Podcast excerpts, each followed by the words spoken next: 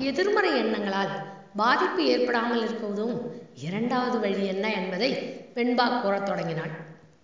எதிர்மறை எண்ணம் ஒன்று நம் மனதில் உருவானவுடன் அந்த எண்ணம் சார்ந்து அனைத்து விதமான வினாக்களையும் நம் மனதிற்குள் கேட்டு அந்த எண்ணம் நம்மை சரியான வழியில் அழைத்துச் செல்லக்கூடியதா அல்லது தவறான வழியில் அழைத்துச் செல்லக்கூடியதா? அந்த எண்ணம் நம் மனதை அமைதிப்படுத்தக்கூடியதா அல்லது நம் மனதை பாதிக்கக்கூடியதா என்பதை சிந்தித்து உறுதிப்படுத்திக் கொள்ள வேண்டும்.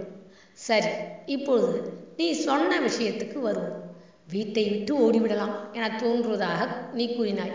இப்பொழுது அந்த எண்ணம் சார்ந்து அனைத்து விதமான வினாக்களையும் நம் மனதிற்குள் கேட்டு அந்த எண்ணம் சரியானதா அல்லது தவறானதா என்பதை உறுதிப்படுத்திக் கொள்ளலாம்.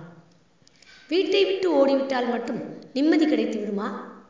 எங்கே சென்றாலும் குடும்பம் பற்றிய எண்ணங்கள் மனதை வாட்டிக்கொண்டே இருக்காதா? ஐயோ வீட்டை விட்டு வந்துவிட்டோமே அம்மா அப்பா தம்பி எப்படி இருக்கிறார்களோ என்ற சிந்தனை தோன்றாதா? அப்பொழுது நம்மால் நிம்மதியாக இருக்க முடியுமா? கல்லூரியில் படித்து கொண்டிருக்கும் இந்த நேரத்தில் வீட்டை விட்டு சென்றால் எங்கு தங்குவது? எப்படி படிப்பை தொடர்வது? பல குழப்பங்கள் தோன்றாதா? உண்மையில் வீட்டை விட இந்த சமூகம் பாதுகாப்பானதுதானா இருபது வயது பெண் தனியாக வாழ்வது சாத்தியமா? வெளியே சென்றவுடன் உலகம் நம்மை உள்ளங்கையில் தாங்கப் போகிறதா? பெற்றோரை விட பாதுகாப்பு தருபவர்கள் இங்கே யாராவது இருக்கிறார்களா? நம் வீட்டை தவிர பிற வீடுகளில் சண்டை எதுவும் இல்லாமல் எல்லோரும் நிம்மதியாகத்தான் வாழ்கிறார்களா?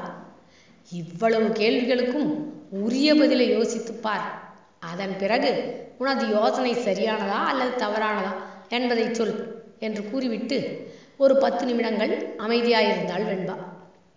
ஆண்டி நான் சும்மா ஒரு விளையாட்டுக்கு தான் சொன்னேன் ஆண்டி. ஆனால் நீங்கள் கேட்ட இத்தனை கேள்விகளுக்கும் பதிலை யோசித்து பார்க்கும்போது இனி விளையாட்டாக கூட இப்படி யோசிக்கக்கூடாது என்பது புரிகிறது ஆண்டி என்று ராகவி சொன்னாள். இதன் பிறகு நடந்ததை நாளை சொல்கிறேன். தினமும் இரவு ஏழரை மணிக்கு பேசுபொருள் நீ எனக்கு என்ற தொடர் பதிவிடப்படும். முதலில் இருந்து கேட்க நினைப்பவர்களுக்காக கீழே டிஸ்கிரிப்ஷனில் அந்த லிங்க் தரப்பட்டுள்ளது. கலாவல்லி அருள்